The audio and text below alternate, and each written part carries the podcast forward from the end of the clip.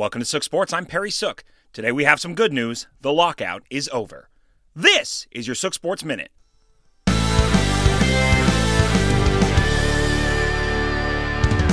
Play ball. Baseball is back. Within a day of the second round of cancellations, the prospect of more lost games on both sides paved the way for a new deal. Minimum salaries will start at 700k with yearly increases. The competitive balance tax will hike up 10%, and the pre-arbitration pool is set at 50 million. In addition to the financials, things on the field are changing too. The playoffs have increased to 12 teams, 4 with byes. Both leagues will now feature a designated hitter. Double headers are back to 9 innings apiece, and ghost runners for extra innings are gone. And why not? The bases are getting bigger too. But the best news of all players report to spring training this Sunday with opening day right around the corner on April 7th. So grab your glove and favorite cap.